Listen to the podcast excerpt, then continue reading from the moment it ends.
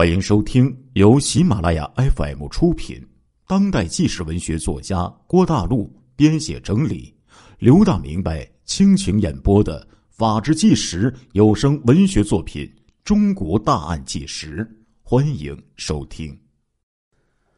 胡继国，这是一个在演艺圈堪称是大腕的经纪人呢，策划组织过两百多台大型演唱会。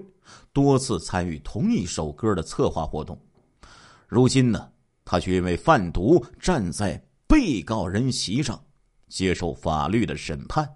是什么使得他走上了犯罪之路呢？接下来呢，老刘啊，就为各位听众朋友们讲一讲这个从演艺界的大腕儿到毒贩的一个堕落的轨迹。云南省昆明市中级人民法院开庭公开审理了胡继国贩毒案，他被指控贩卖三点七公斤的毒品。审讯之中啊，胡继国对贩毒一事供认不讳，并且交代了自己在贩毒前曾经花一个月的时间上网熟读国内外典型的毒案，并且专门上网了解机场边检站所使用的。安检设备资料，公诉机关指控胡继国贩卖毒品罪。胡继国的代理律师当庭表示没有异议，但是提出胡继国是被人精心策划引诱犯罪的，恳请法庭啊从轻处罚。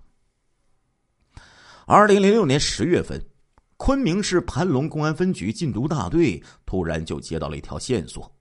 说有几名衣着入时的四川人出现在瑞丽市，他们长期入住高档的宾馆、总统套房，并且在房间里吸食冰毒，形迹可疑。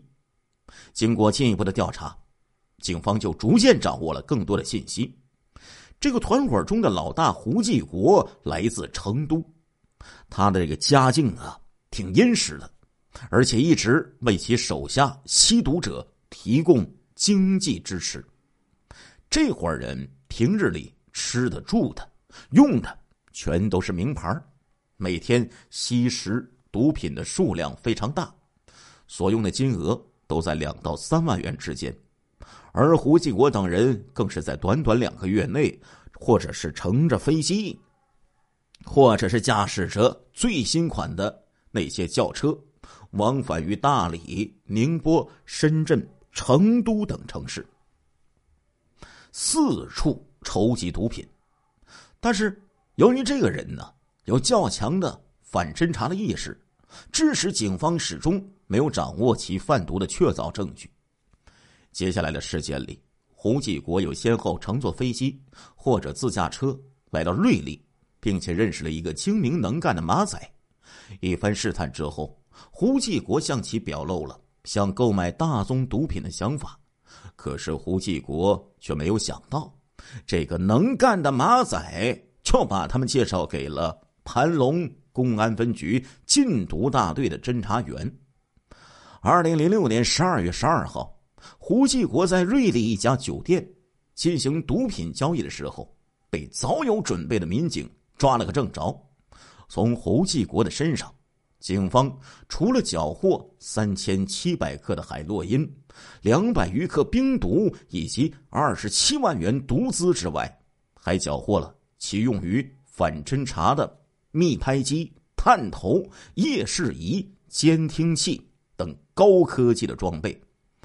在警方缴获的嫌疑物品里，一个暗红色的木箱子尤为显眼这里面装着一只造型奇特。而且精致的玻璃瓶，这个造型呢是一匹奔马，首尾两端分别连接着两根细管。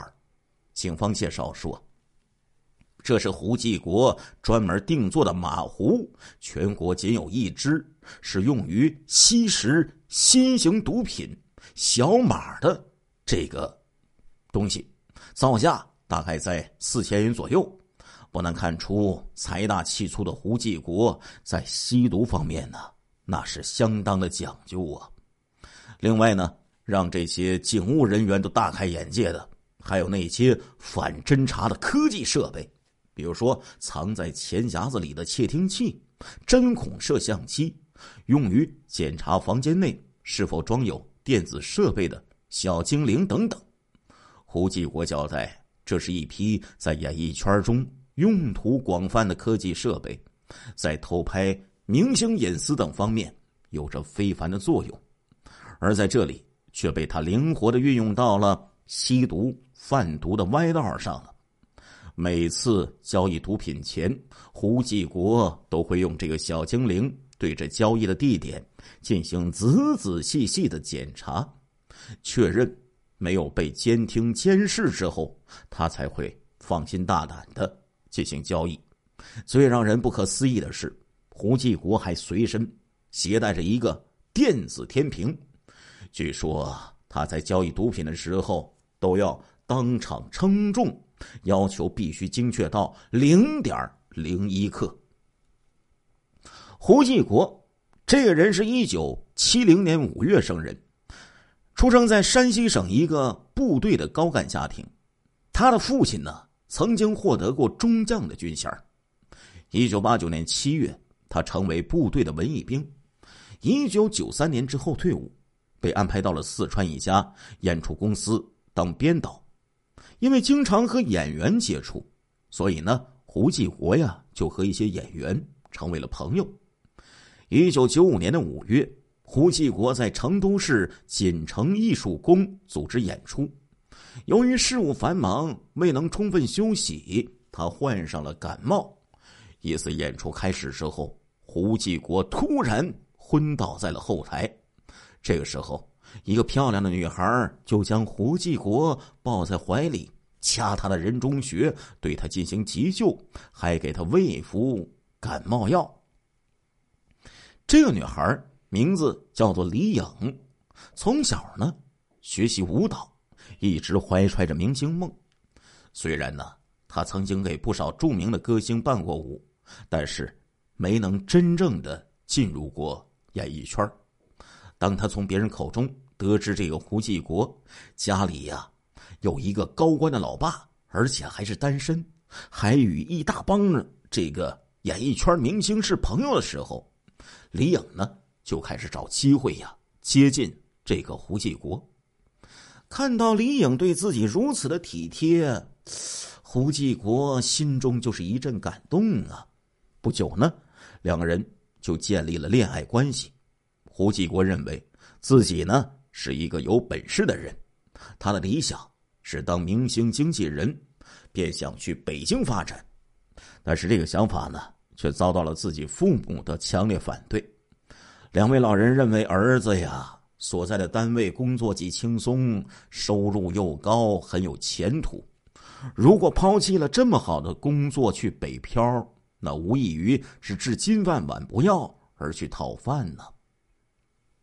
正当胡继国犹豫不决的时候，李颖这时候站出来给予他支持，说：“呢，你很有才华，你一定能够成为一个出色的经纪人。”一九九八年年初，胡继国就离职啊，开始了北漂，开始往来于名人、明星和演出主办方之间，并且先后和北京的一些经纪人投资了刘德华、周华健、张信哲、潘美辰、孙楠、那英等明星的商业演出，进而结识了中央电视台和一些省级电视台的编导。一九九九年五月，胡继国与李颖走进婚姻的殿堂。父母看到儿子为自己的理想奋斗之后，终于有了出息，于是就默认了自己儿子的选择。在北京演出市场站稳了脚跟之后啊，胡继国呢又杀回到了四川。从两千年下半年开始，他先后在成都。组织了蒋大为、孙楠、陈琳的演唱会代理了杨钰莹、腾格尔、陈少华、张明敏、殷秀梅、罗中旭、黄格选演出，一系列活动啊，可以说是成功举办，使胡继国名声大振，也是大把的钞票流进了他的腰包。更让他兴奋的是，经过他的策划，一些演员多次参加了中央电视台《同一首歌》等节目的演出，她成了怀揣明星们的明星梦的女孩们心中的大腕的人物啊。然而，演出市场也遵循市场经济的规律，不可能只赚不赔呀。从二零零四年下半年开始，全国省级城市的商演市场就开始低迷了。好多晚会那时候是演一场赔一场啊，有的时候呢，甚至赔的血本无归呀。没有了日进斗金的收入，胡继国的压力呀是一天天的增大。这时候，看在眼里、急在心上的老婆李颖就说：“省会城市商演现在是低谷，那我们为何不向二级城市发展呢？或许会迎来一片曙光的。”妻子的话就让胡继国豁然开朗，他迅速就调整了方向，将演出市场延伸到了地级城市。并且在四川绵阳小试牛刀，果然演出取得了意想不到的收获。后来呀，胡继国与苍溪县的宣传部门一起组织了唐国强、宋祖英、江涛、陈明等名人明星参加的“中国雪梨之乡”大型演唱会，在广汉市啊参与组织了周杰伦大型文艺。演唱会，在万源市参与组织了宋祖英、费翔、郑绪岚等人的大型演唱会。因为这些演出都是与当地政府联合举办的，所以呀，那胡继国那时候是每一场演出都是大赚特赚。看到存款重新迅速增加，胡继国就开始盘算着向房地产。还有美容时尚业做一些投资了，但是这时候遭到了自己老婆李颖的强烈反对。按照他的观点，他说呀，胡继国应该像邓建国、张国立那样投资影视文化，做自己熟悉的产业。因为这个分歧，夫妻两个呀，第一次就吵了架了。洪继国这个人呢？是一个有了主张，那九头牛都拉不回来的人。他没有理睬自己的老婆李颖的意见，而是在二零零四年八月份，在成都市人民南路三段花了三百多万元一次性付款购买了两套豪华的写字间，又在云南大理花了一百多万元买了一套别墅。胡继国可有着自己的一套理论呢。投资房产是永远不会亏的。